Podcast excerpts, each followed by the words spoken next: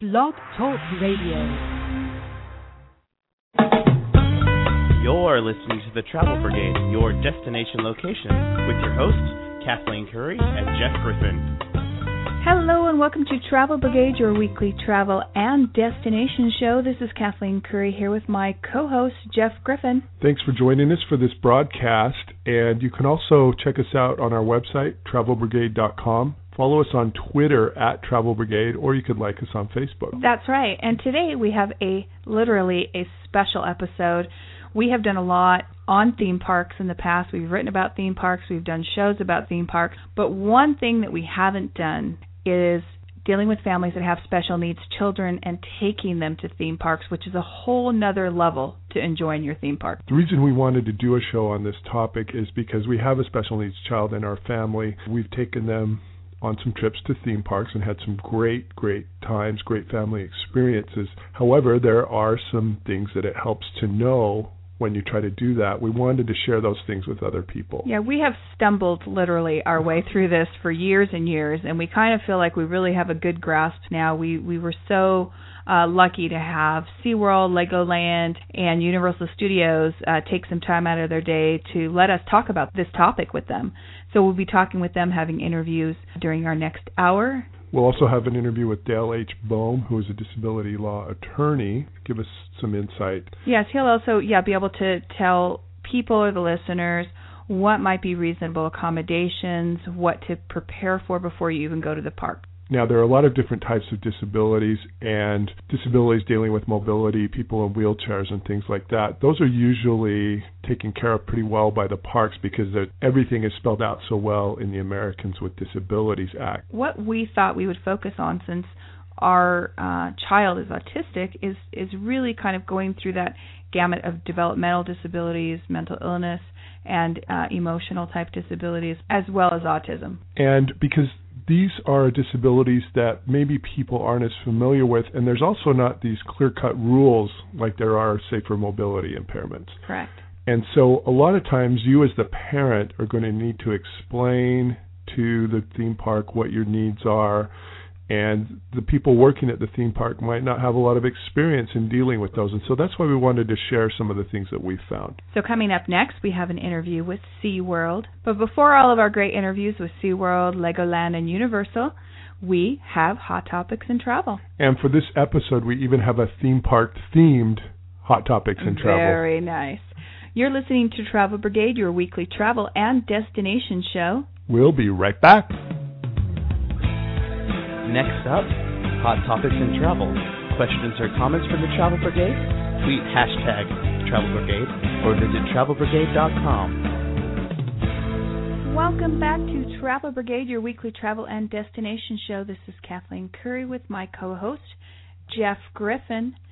And this week we've got a theme park themed episode. We're focusing on theme parks for families who have special needs children.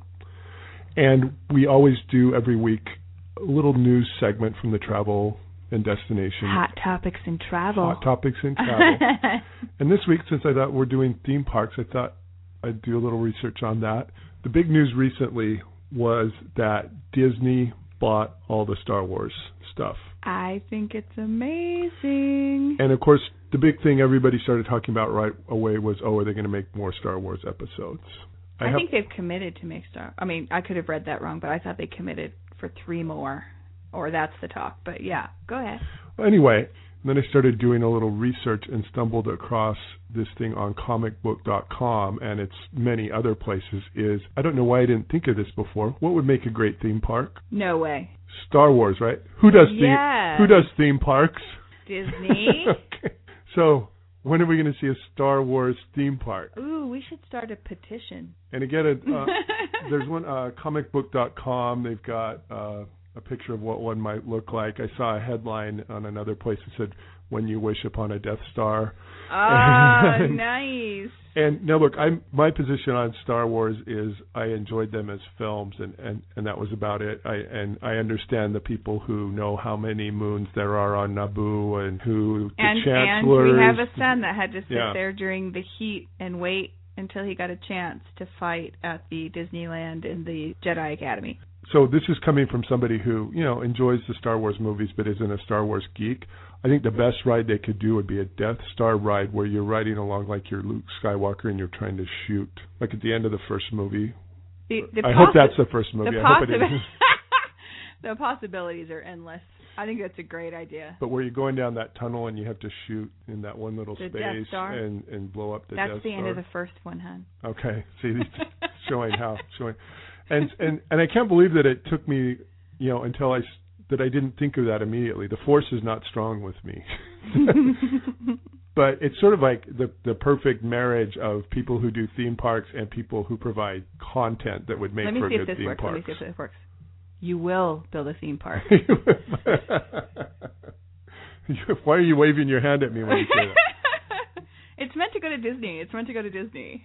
Okay, so that could be coming up. Awesome. That'd be great. If they if they build it, we will come. Yes, They'll quote sure. another movie.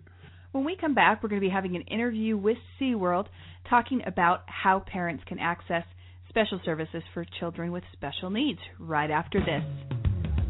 Have you friended Travel Brigade yet? Well, you can at their website with links to Twitter and Facebook, as well as lots of great articles for all your travel needs. www.travelbrigade.com. Welcome back to Traveler Brigade, your Sunday morning travel show. This week's show, we are doing a special show on theme parks and theme parks for kids with special needs. And one of my favorites, going all the way back decades to when I was a kid, He's very old. one of the first parks I ever went to was SeaWorld. And here to tell us more about SeaWorld and the programs they have there is Rob McNicholas, the Director of Park Operations. Thank you for joining us, Rob. Hello, Rob. Thank you for having me. Hello. You know, we're doing this whole show because it sort of just became a really big thing where travel writers have been doing this for a really long time. We have a lot of, of listeners out there who have children with special needs. You know, they want to include the whole family when they go on trips and they go to theme parks. And SeaWorld again is not only one of Jeff's favorite but but mine. And how is it that SeaWorld welcomes guests with special needs? Well, SeaWorld's all about welcoming all of our guests that come to the park. And we want to make sure we equip our guests with the knowledge they need before visiting our park. So what we're really about educating beforehand by putting all the information online. So any questions um, guests have or families have with the guests or a child with disabilities, they can definitely refer to our website, um, SeaWorldSanDiego.com. And, and we have a lot of information up there about our ride accessibility program for our guests with disabilities, about attraction, exhibit, show, um, culinary, merchandise locations, and how accessibility uh, how accessible they are. Uh, and we also talk about uh, dietary needs for our guests. So before you come to the park, we really want to make sure we educate you and you have those tools in your pocket. So when you get here, you can have an enjoyable experience. You know, that's great. It's a great recommendation because I think planning ahead is half of the battle. And when you have that information available for guests online, they can kind of maybe even do a checklist of things that are already covered in that guide. And what about things, questions that they may have that they don't read in the guide or any particular questions they might have when they come to the park? What might a guest do? Sure. If they have questions way ahead of time, they can definitely contact us via email on our website. We're more than happy to talk to them and give them a phone call and answer any questions they have. But if it's on a short notice and they're already at the park or on their way to the park, definitely stop by our information center right inside the turnstiles on the right hand side. There we have team members equipped with all the information they need to assist you and ensure you have a great day here at the park. We know that there you offer a variety of accommodations, and one thing that we thought was really interesting was that you deal with dietary accommodations. Can you Sure. tell us a little bit about that? you know, all of our venues throughout the park are our culinary venues. Uh, we have lots of assortments of food, from salads to burgers to to fish, and we want to make we sure like those that Shamu cookies. I still eat those every time we go. you, you, you cannot beat the Shamu cookie or the Shamu ice cream bar. It's That's right. That one favorite. too. That one too. Yeah, it's perfect on a hot day. Uh, but we we want to make sure that there are so many guests out there who have dietary needs and special needs. So we have pamphlets at the park, at the information center. We have them available to all of our restaurants. And all of our team members that deal with guests with uh, dietary needs. So if you're at um, our guest relations office at the front, if you're at a culinary venue, they go through specific training on how to deal with these situations and make sure they have the tools to give the guests the proper information. Tell us about. Uh, we were reading something about virtual queues. What is what is that, and how does that work? Okay, our ride accessibility program at the park, it matches the guest's physical and mental attributes that are needed based on the manufacturer's guidelines for the guest to safely ride the attraction. And we want to make sure that we're telling the guests what they can do versus what they can't do. So when you come to the park, um, you will stop by, uh, let us know how we can assist you, and we will print out a list of all the attractions you can safely ride. So when you get to our newest roller coaster, Manta, which if you haven't ridden it, you have to come down and check it out. It's a fantastic ride. We're actually and, going and when, this week. We're so excited. it is amazing. So be sure to check it out. And when you get there, uh, let's say the wait is about one hour. Uh-huh. You'll stop by with your pass at the entrance. You'll see the team member. He'll verify the information's correct and the ride's listed there. And then he will give you a time to return to the ride. So we know some guests aren't physically able to wait in the line, whether uh, the line not be equipped to handle a guest in a wheelchair, whether it be a guest who just can't be out in the sun for long periods of time, if a guest has autism and they may just get a little fidgety waiting in that long line. This yes, will give them time to return. Have, have that experience personally, and yes, hmm. it's it's not even for ourselves sometimes, but it, sometimes we as parents feel for the guests that are standing next to us. it can be difficult, I'm sure. but so at this point, it's great because then you can you can get that time to return, and you can go watch the Shamu show. You can go get a bite to eat or walk around one of the exhibits. You don't have to be maintained in one of those high traffic areas. You can get away if you want some quiet time. Go into a quiet place of the park you can go into one of the aquariums. So it's really a great time to spend time together as a family. You're not broken apart you're all together and you don't have to wait in that long line if you're not able to. No, I think that's a really great idea. And also, you know, I, I know that there's sometimes people think that it's, you know, other different theme parks where people can kind of jump the line or be in the front and there's kind of this fairness issue. But I mean, I, I definitely think, you know, letting people have a time to come back is a great option, especially when there's other people waiting in line. And it seems, it seems like a very interesting and, new, and innovative way to handle this situation this ride matching that you've been talking about is that similar to a pass or how how does that work? Yes. So what it will be is when you receive the pass. So so basically you will stop by the information center and you will say uh, my son here has autism. And based on that based on his height if he's tall enough to ride every ride in the park he'll get a list of every ride he can ride which oh, is every okay. all the 10 rides here. Great. So when he goes around the park he can go up to manta and show his pass and we'll eh, check the front. We'll see Manta listed, and then we'll give them a time to return to the attraction. So it is a pass. It doesn't go to the front of the line. It's it's equal access, not special access. No, that's right. that's great. Terrific. Tell us a little bit. I know that you do some special things like sign language interpreters for particular times of the month and those types of things. Tell us a little bit about that. Sure. It's the first Saturday of every month and there's special show times throughout the park, and they're listed on the park map and at the show entrances. So for those guests who do have special needs in terms of hearing, we'll have sign language interpreters at all of the theaters um, that can allow those guests the, to uh, enjoy the show just as much as all the other guests do. That's great. And can you tell us a little more information again, where people can find that information online, the guide online, or where they can um, get information about tickets, anything they want to know about SeaWorld? Sure. Everything is available at SeaWorldSanDiego.com. And once they go on the website, there's tabs up at the top and you can just click those drop down tabs, and one of them is labeled special needs. So there's a whole bunch of information on there, including the disabled access guide. It includes all the information about the park. And then one of the tabs at the top right corner is tickets. So if you want to go ahead and purchase those tickets, you can do it right online and uh, don't have to wait in the lines here at the park to purchase Perfect. Thank you so much for joining us today, Rob. We really appreciate it. Thank you. I appreciate it. This is Traveler Brigade, your Sunday morning travel show. Make sure that you follow us on Twitter, Facebook, and check out our website, travelbrigade.com. We'll be right back. You're listening to the Travel Brigade, and now family travel. Welcome back to Travel Brigade, your weekly travel and destination show. This is Kathleen Curry here with my co host, Jeff Griffin. And we're going to be throwing out a lot of uh, contact information about these various parks and people that we're talking to today. If you didn't get a chance to write it down, don't fret. Just go to travelbrigade.com. We'll have all the contact information posted there on the website.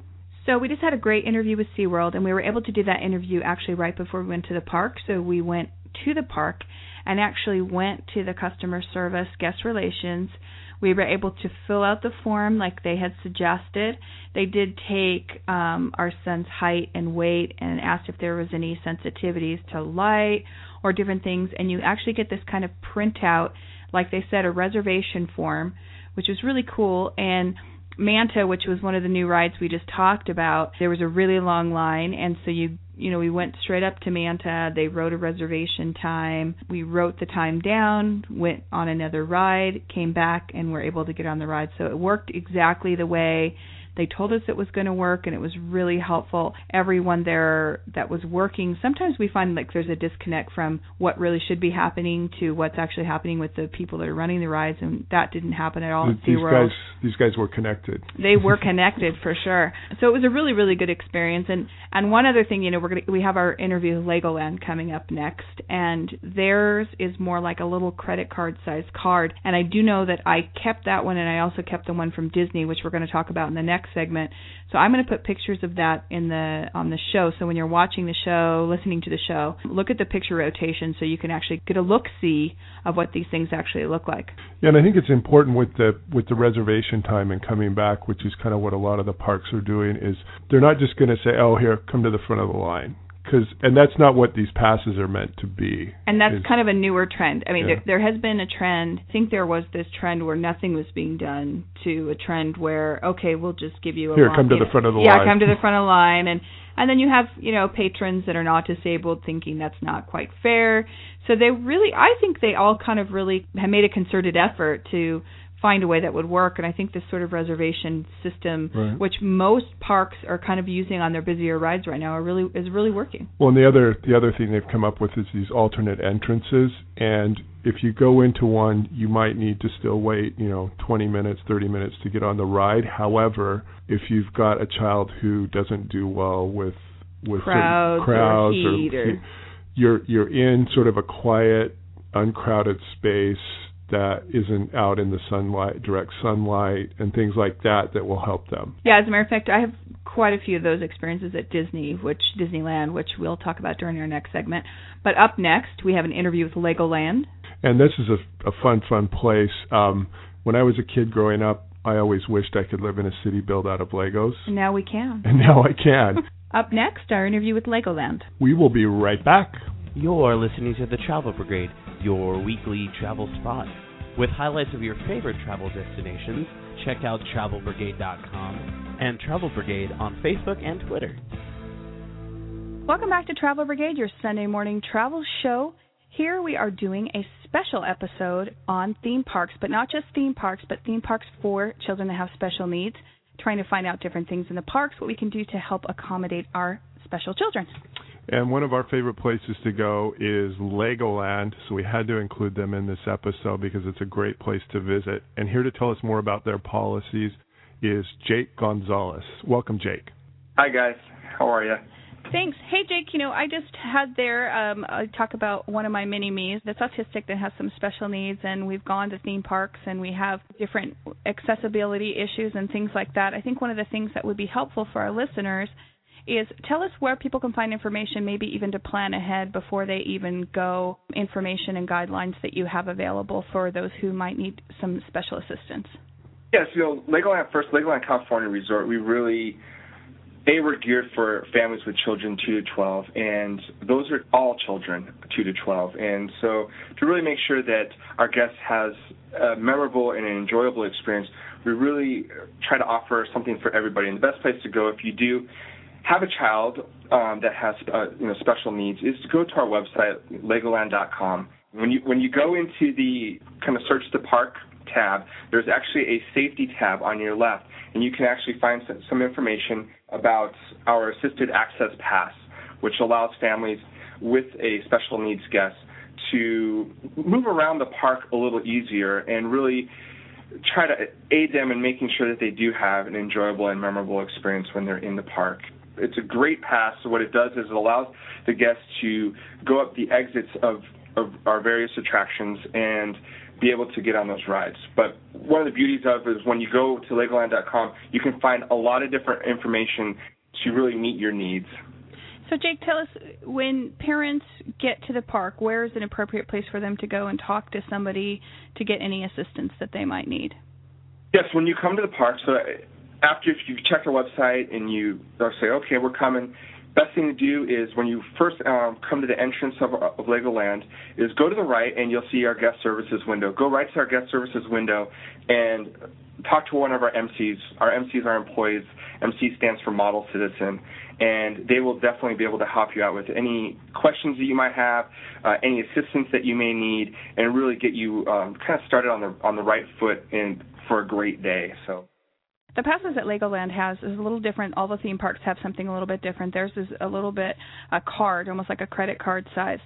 Uh, when you get that pass and you go to the exits, what happens, Jake? I mean, it's not intended to put them to the front of the line if there's a three-hour wait for a ride. What happens if it's a really busy ride and you've got an access pass? One of the things we definitely first we definitely take this topic of first special needs very serious, and we're always trying to improve it. And what we have done is we have a card, and if there is a long line, what you do is you're, you're given a time to come back um, to that attraction. Almost I know like a reservation, really like a reservation and you can kind of come back and then there's a spot reserved for you to, to kind of get on that ride and enjoy it. And you can do that with all the various attractions.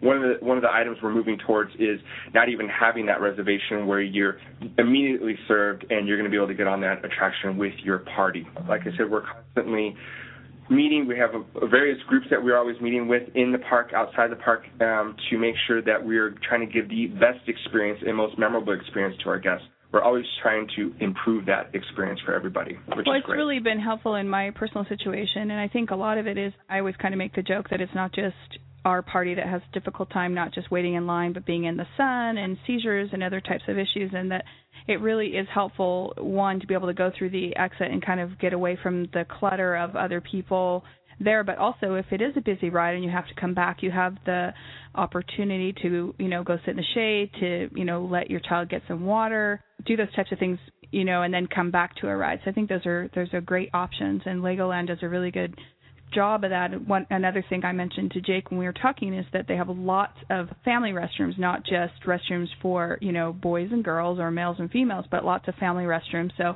if you need to assist your child in any way that there's there's restrooms throughout the park that are labeled as family restrooms and they're really helpful to have. Absolutely. You know we we try to offer a variety of, of different options for families because a lot of families have you know maybe different needs. Uh, one option as well to discuss is some children have, uh, or even parents, um, may have food allergies, uh, may need gluten-free food. If you have some of those, what we do offer, offer as well is call us before you um, come to the park, and our chef can actually prepare food for you. And then when you're ready to have your lunch, he can have that food ready for you in one of our cafes. So that's another option. I mean, needs, when we say special needs, needs come in a variety of different exactly. shapes. And we are always striving to provide that a memorable and amazing experience and really try to meet all of those needs. So, uh, where can people contact Legoland at? When you can contact us at at Legoland.com, all our information will be there. There's a, uh, a disabled access guide that you can actually put in there, and, and there'll be some different information and numbers. The easiest thing would be just to go to www.legoland.com, go to contact us, and there'll be some contact information there for our guest services. Go ahead and give them a call. And if you have any questions, any, uh, I guess, reservations, feel free to discuss it with them. They're more than happy to uh, accommodate you in any way possible and make sure that you guys have a, you know a great trip or a memorable experience when you come to Legoland, California. Yeah, I think that's really important. We always encourage parents to talk as much as possible and let the employees know what your needs are. You know, they want to try to help you. You've got to let them know what your needs are in order to get those filled.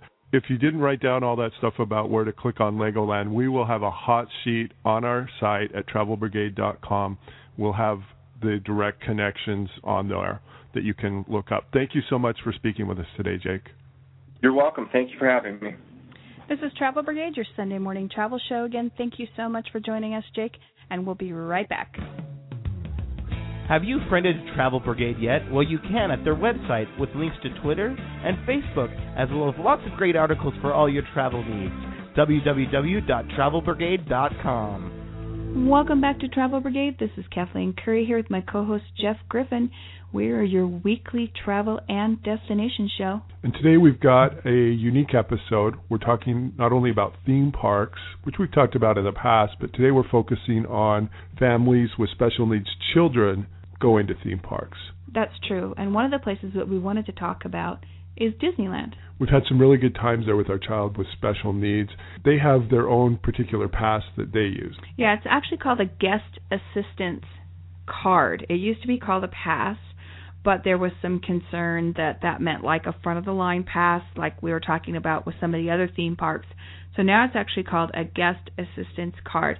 If you, um, while you're listening to the show, I'll put a picture up on rotating through the uh, pictures that we have, and you'll actually get to see what that looks like. That card, depending on what is worked out with guest services, can actually get you into an alternate entrance. It can get you into a regular line with some assistance. It can do different things. One of the things that we want to talk about is alternate entrances. Yeah, these work out great. And now don't think of these as, oh, I'm just going to go right to the front of the line. You might still wait for 20 or 30 minutes. However, you're going to be in a place where you're not in the direct sunlight or you're not in a big, huge crowd or your child is not being overstimulated by all sorts of things going on. And two examples of that at Disneyland itself are Pirates of the Caribbean and also uh, Space Mountain, where you actually go, you don't even go where the regular line is. You go actually through the exit, and they actually have, it's a shaded area, there's seats there. So Space Mountain, you could be waiting, you know, like we said, a half an hour or whatever to get on the ride, but you're sitting in shade.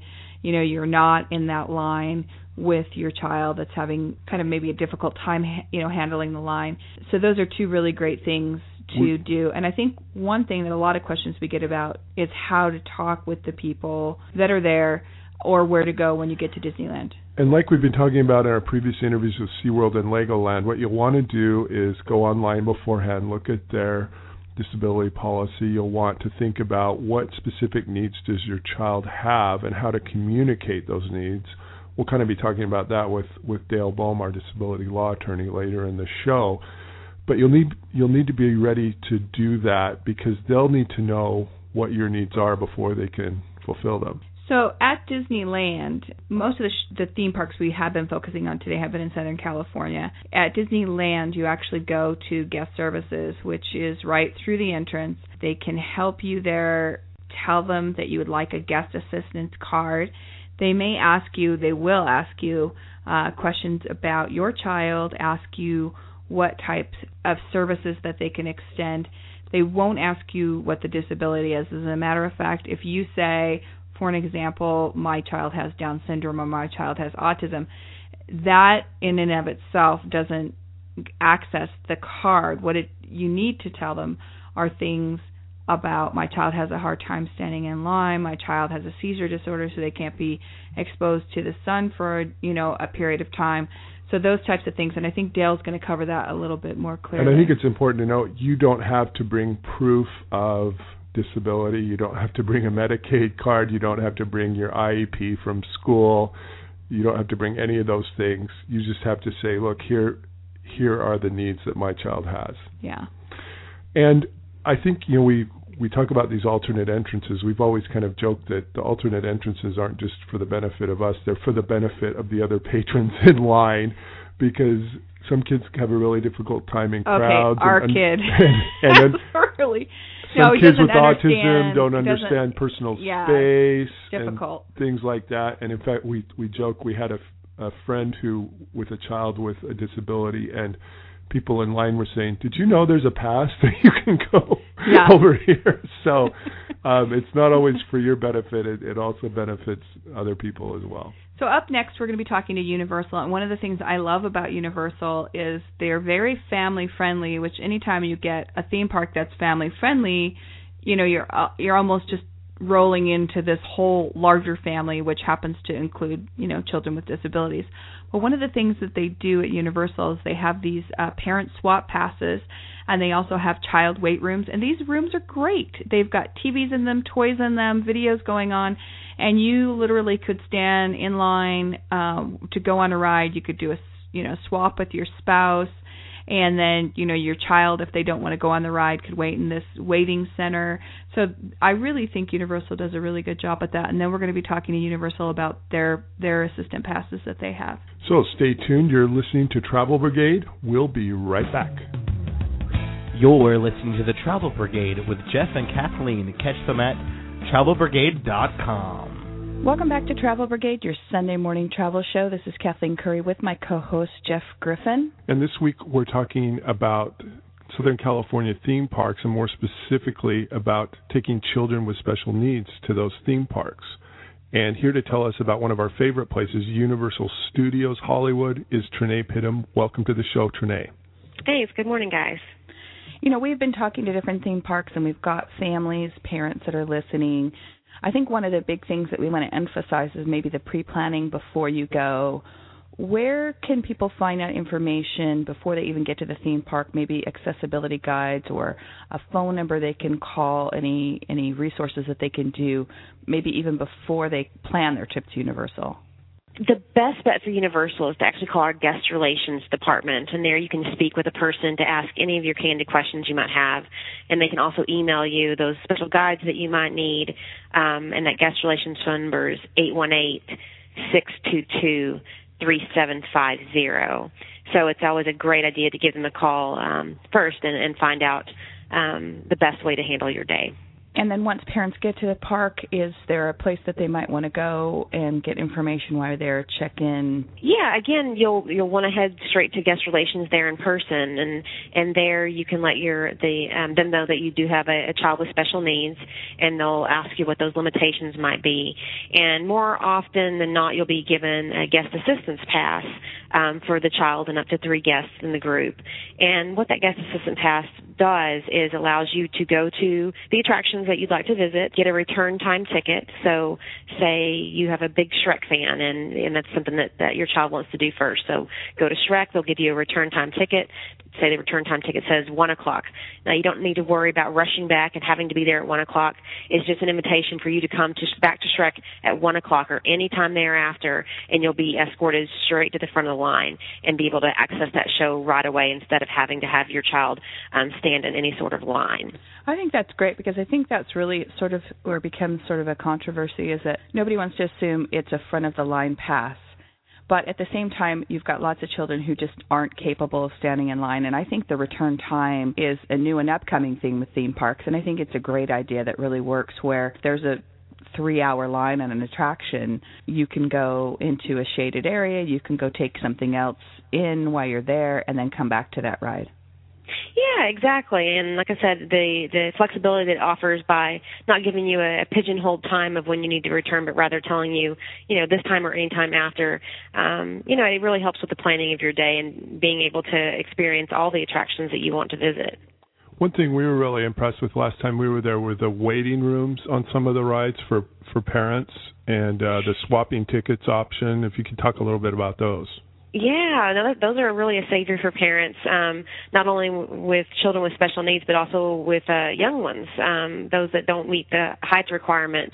Um, I tell you, my my favorite child switch area is probably Transformers because they have a big window where the kiddos can can look at all the cars coming in, and of course there's all sorts of lights and buttons lighting up, so it's really entertaining for the kids, and they're not bored during their wait. But yeah, every attraction has a tr- child switch area where mom and dad can take turns enjoying the rides with the older with the older children or the children who um, actually want to experience that particular ride. And uh, one great thing we've recently added, actually down on our lower lot, which is where three of our most intense attractions are, which is the Mummy roller coaster, the uh, Revenge of the Mummy, um, Jurassic Park the ride, and Transformers. All three of those are really going to be for you know older older children and those children that are capable of you know handling a more intense experience. So there's a new area down there called the Dino Play area, and it's a huge dinosaur, and he he has ropes and and little climbing areas all over him. And uh, yeah, so your your younger kids or those that aren't ready for those intense rides, you might actually have a hard time pulling them out of there even after you guys are done experiencing those intense rides in the lower lot. It's a really fun new area we've created. Yeah, I think Universal's really ahead of the game with with those areas, and I think you know I, we in particular have a, a child that has sensitivity to the sun and seizures and those types of things, and so even being able to get him out of the direct sunlight and to be able to wait why you know he's waiting to get on a ride. I mean, those are really great options. Yeah, yeah. Like I mentioned, the the Transformers um, child switch area is actually right there at the boarding um, in the Mummy. It's also a, a, an enclosed area. The Dino Play area, which is adjacent to Jurassic Park, um, it is it is a bit shaded, and in, in addition to that, it also has the nice cool misters blowing. So those really, are great. By the way, yeah. on a hot day up in Universal, you get to find those misters all around the park, and they are yeah, great. yeah. No, it adds it adds the ambiance of making it misty and and very Jurassic, but but uh, the cooling factor is definitely what what what the mom and dad are going to appreciate. Well, Tanae, we gave out the guest relations number earlier, and for those of you who didn't write it down, we will have a hot sheet on our website, travelbrigade.com, where we'll have contact information about all of today's parks that we're talking about, as well as their websites. And if you want to just give out that website information. Yeah, our website is universalstudioshollywood.com. And to repeat that number, it's 818 622 3750 and you're going to want to call that for instance if you have a, a child or or any person who's hearing impaired we actually um, can provide um, a, translator um, to to have a someone who speaks sign language um, go with you through the park. You just oh, need wow. to call that number. Yeah one or two weeks in advance um, depending on the two weeks in advance just to be on the safe side. Um, and that's complimentary. We're we're happy to provide that for you. So so if there's something that you think is going to take a little bit more planning, be sure and give that number a call a couple weeks in advance. And chances are, at no charge to you, we'll be able to to provide someone to assist you with your visit. Thank you very much, Tanae. We appreciate you giving us this information. Absolutely, and we we uh, hope to see you guys here very soon. This is Travel Brigade, your Sunday morning travel show. We'll be right back. You're listening to the Travel Brigade, your weekly travel spot. With highlights of your favorite travel destinations, check out travelbrigade.com and Travel Brigade on Facebook and Twitter. Welcome back to Travel Brigade, your weekly travel and destination show. This is Kathleen Curry here with my co host, Jeff Griffin. Universal was so fun. That is one place where, even though I know it's a ride, I'm still frightened. We've actually had a chance to talk to now SeaWorld, Legoland, Universal. We talked a little bit about Disney. And one thing that we could do to answer a few more questions is talk to our good friend Dale H. Boam. Dale is an attorney who focuses on disability rights law. He's someone who's very passionate about this area, so he's been able to com- kind of combine his passion with something he's really good at, which is being an attorney. So we thought it would be great for him to come and give us some advice for parents and families who are coming to these theme parks and maybe what they can do to have a better vacation. So stick around. Dale H. Boam is coming up next. You're listening to Travel Brigade. We'll be right back. You're listening to the Travel Brigade. And now, family travel. Welcome back to Travel Brigade, your weekly travel and destination show. Today, our show not on just theme parks, but theme parks when you have your special needs children with you. And it would be good to know what laws apply, don't you think? I think so. And we have a friend named Dale Boam who we love because he's rakishly handsome and roguishly charming, but And- also because he's a disability law attorney. And we like to call him Dale H. Boam. I don't know Dale- why, oh, but yes. Dale H. Boam just flows a lot better. Hey, Dale. Hello. Welcome to the show. I'm glad to be here. And I think last time we had you on when we were talking about cruising, the the point we made, and yeah, we're bringing in the attorney, but your your point was better to have a good vacation than a good lawsuit every time. It is absolutely better to have a good vacation than a good lawsuit. And the difference between the two often comes down to preparation and being able to uh, address the issues before they become issues. Well, what are reasonable accommodations? You, you, we just heard interviews from SeaWorld, Legoland, Universal. We just talked a little bit about Disneyland. Tell us what people can do before they even step foot in the park talking about being prepared. What is a reasonable accommodation and what can they do to be prepared? Well, a- as any parent with a, a special needs child knows, one of the, the gifts that you're given when you're given a special needs child is the fact that you have to prepare ahead for everything. Amen. Every- Amen. It- it- there are things that you have to think about beforehand that no one else has to think about. And so that is probably the number one issue that I would say is you have to be able to organize yourself and think to yourself, in this environment, what is my child going to need? And then be able to articulate that. If, if you look at this from a theme park's point of view, theme parks really are different than you know, going to the mall or, or, or going to any sort of shopping center. They're small cities. They have the same problems that cities have: uh, traffic flow, logistics, real estate, and yeah, I don't know how they any, do it. By the way, it's it's yeah. amazing when you well, consider how many thousands staff. of people are in one small space. Right, and often if you if you look at some of the theme parks that uh, you know are, are, are well known, on any given day, the population of a theme park may be higher than the population of the city in which that theme park is built. That's true.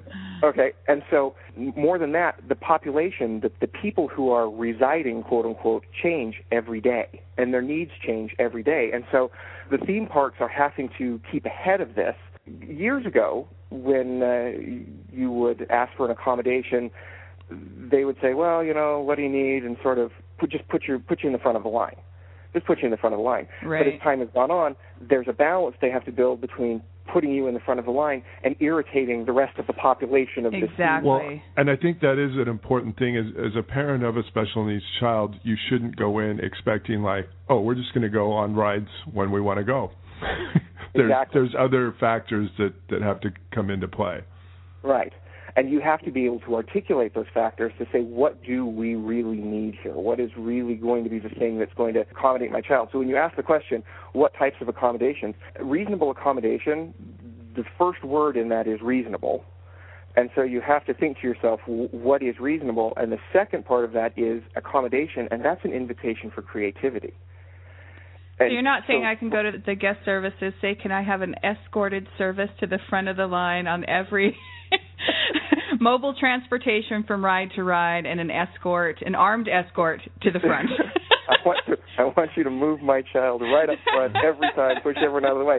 That's probably not going to go over well. Yeah. yeah. You know, most theme parks have developed over time categories of accommodations that they will provide. And you know they have Group A for physical disabilities and Group B for you know, uh, deaf or Group C. You know, and so they develop these as time goes on for the uh, accommodations that come up again and again. The issue that you're going to run into is if you, the accommodation that's necessary falls somehow outside of those well-worn, well-trodden areas of uh, those, uh, those well-worn, that, those well-worn yeah, those, wheelchair well-worn path. you're, you're well, no, I, the path. I couldn't agree more because I think one of the, the most questions that we get from our listeners is that we love to reference people to to let's say a theme park's disability guide, but if if it's not like a light sensitivity or a you know mobility access or one of these things when we're talking about kids that have developmental disabilities or autism they the spectrum is so wide you you'd write a 100 page pamphlet if you could for everything. But I agree. So so the things that are not maybe spelled out in those guides you're saying that people need to plan ahead and prepare you need to spell them out you, for the yes, theme park. Good, good would that would that be a way to put it? Exactly. When you are developing your argument, as it were, sorry, I'm an attorney, hazard of the um, when you're developing billing your us by the hour, by Yeah. the way, so hurry it Exactly. up. I'm so, but only in six minute increments. So there we're okay. you go. Um, the uh, when you're developing your argument, you also have to remember that uh, the way you articulate it, you don't want to raise any flags because the other issue upon which all of their logistics is built is safety. Correct. And so if you are explaining that, you know, if my child is in a confined space, you know, uh, subject to crowds and noise, and they have a, a sensitivity to that, they'll freak out. What the park is going to hear is, we're bringing a child who's going to freak out into the park. Right. And they're not going to be quite as pleased to accommodate at that point. And, you know, i- i- if you look at it from the point of view, why would they be? And so you have to balance between explaining the nature of what you, is going to be required without pushing it into uh, trying to use fear as a weapon. If My kid is really dangerous. yes, my kid is really dangerous. You don't want to, you don't want to do it, but you don't want to do that. But once again, you look at this and say, i- in any situation, uh, pushed to the extreme, something could happen. and you're trying to avoid that at all costs. Well, I think There- one too too is a lot of, and I think a lot of parents don't uh, know this lingo, but using the word alternate entrance Mhm. is, I have found, it's not even just the time; it's the quiet, shaded. Maybe there's a seat, but there's sometimes there's alternate entrances to rides, and even if we're sitting there for 20 minutes or a half an hour, but we're not standing in a line in the sun in the crowd and having all of that action going, it makes it a totally different experience.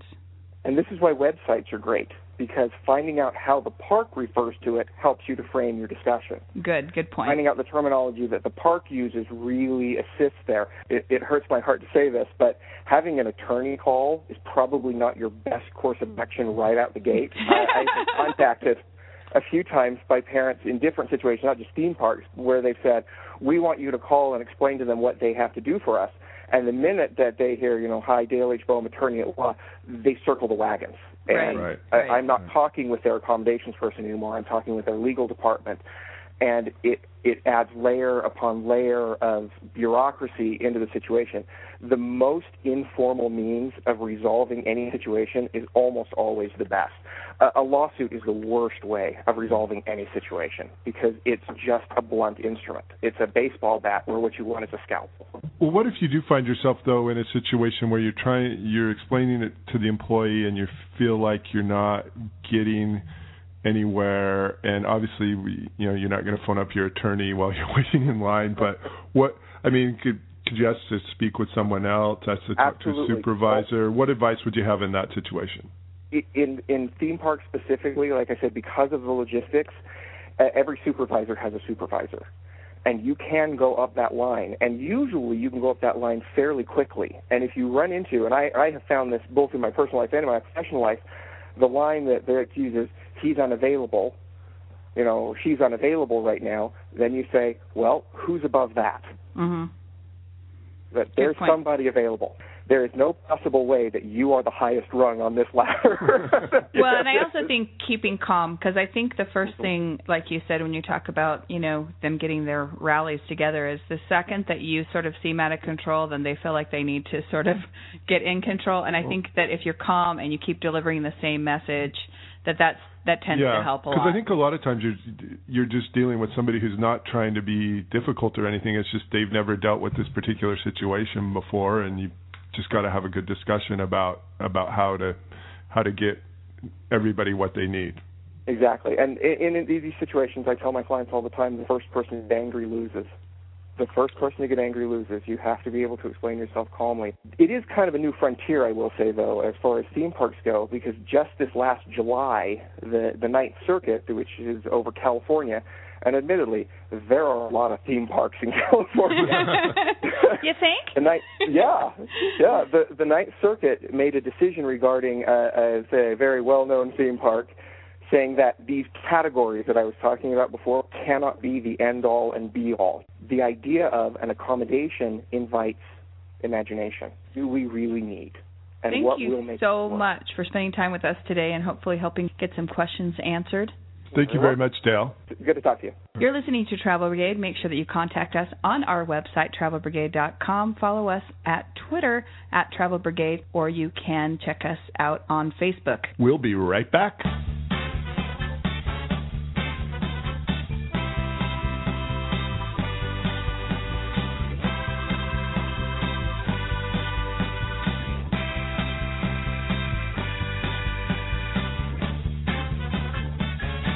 Back to Travel Brigade, your weekly travel and destination show. This is Kathleen Curry here with my co host, Jeff Griffin, with our special program on special needs children at theme parks. And this is the he said, she said portion of our show. And but we're going to do it a little bit differently today because this is sort of a unique show. We are going to do our top three experiences traveling with our special needs child at a theme park and what it is that made it so unique. And a lot of times it's just in terms of people really being nice to us and really showing how much they cared and how much they liked having us there at the park. So, starting with our number three, our mini me is particularly concerned about what he eats, or more than what he doesn't eat. Right. He's a carbitarian. I, and the food has to be a certain way. It has to not only be a certain way, it has to look a certain way. It has to taste a certain way, or he will not eat it. And it's difficult when you're at a theme park trying to find food that matches this request. When I was at SeaWorld, I was going around telling people, you know, yes, that alfredo, please don't put any pepper in it. Please don't put parsley on the top. It can't it can't look like it has anything other than white sauce. and they were so accommodating on several occasions. I just remember how nice they were. If I wanted the seeds out of the watermelon, they're like, "Oh, I have a piece back here that doesn't have any seeds." I mean, they were just so so nice about his particular needs. And mine is kind of similar to that. Our mini me is now getting into his teenage years, and but he still enjoys a lot of TV programs and things that are aimed at a younger audience, a younger, much younger audience. And we Nickelodeon. Were, uh. yeah, we were at Universal, and we just kind of happened to come around the corner. And this is another fun thing about Universals: you'll just sort of come around a corner, and there's a bunch of characters there and these were the characters, and I don't remember exactly what they were, but they were the ones that are more aimed at a younger audience. And so you had this group of five to eight year olds crowded around them. And I think eight would be pushing it. three to five year olds. and then you've got this teenager coming in getting all excited and and jumping up and down and wanting to take pictures with people and get autographs they didn't treat him like he was anything out of the ordinary they just invited him on in interacted with him and he just loved it he was in heaven for those few minutes that he was there with them. Yeah, one was Scooby Doo. I remember That's, that? Okay, yeah. yes. Now that I remember. It was anyway. He just like Jeff said, he just had a really great time, and I think it was just really great because I mean, this is a child who goes to Disney and buys Tinkerbell wings in the Princess store at at a teenage a teenage boy. So for them to be so sweet and accommodating, it it was just really nice that they were. So that brings us to number 1. And this was sort of a double dose and we know what it's like with a child with autism and developmental disabilities. What we didn't know until this one experience was what it's like to also have a child with mobility disabilities. Yeah, we have a couple of mini me's, but what happened the day before we were going to Disney, uh, which we already have to pre plan and prepare for one mini me because of his special needs, we had a another mini me who um, happened to really injure her ankle to the point where it was swollen. She had to go to the hospital the night before and couldn't walk on it and was just devastated that we would go to Disney without her. So we went and got a wheelchair and had a wheelchair the entire day and I I had two special needs passes, one for each child because Disney was so accommodating and and I just can't believe how nice people were to like open the doors for us and move out of the way and and I kind of had both these kids that were just, you know, a full-time job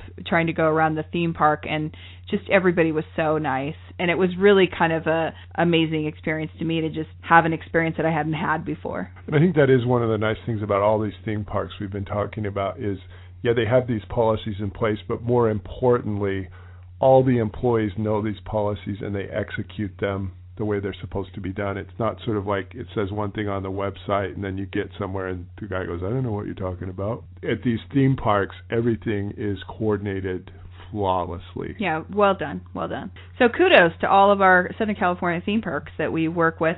We've worked with other theme parks outside of Southern California, but this is where we were, so we thought we would take advantage of making sure that we got access to all of them. And I think, yeah, if you're going to theme parks outside of Southern California, maybe you're going to Orlando, maybe you're going to some of the big parks in the Midwest, wherever you're going, remember that these parks are all covered by the Americans with Disabilities Act. They're all going to have policies they're all going to want your business.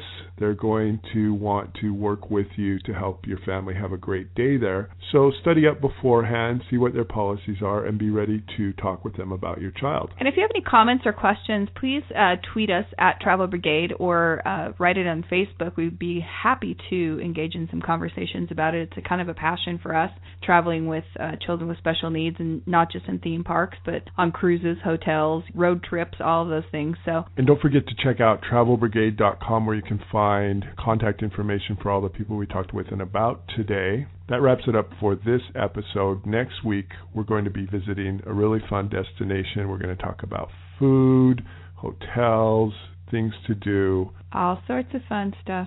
Until then, there are two stages in life. You're either on a trip or you're planning your next trip. Whichever stage you're in, we hope you'll join us next week for the Travel Brigade radio show. See you next week. You've been listening to the Travel Brigade on Blog Talk Radio. Listen live every Sunday at noon Eastern, 9 a.m. Pacific. Contact us on Twitter, Facebook, and at travelbrigade.com.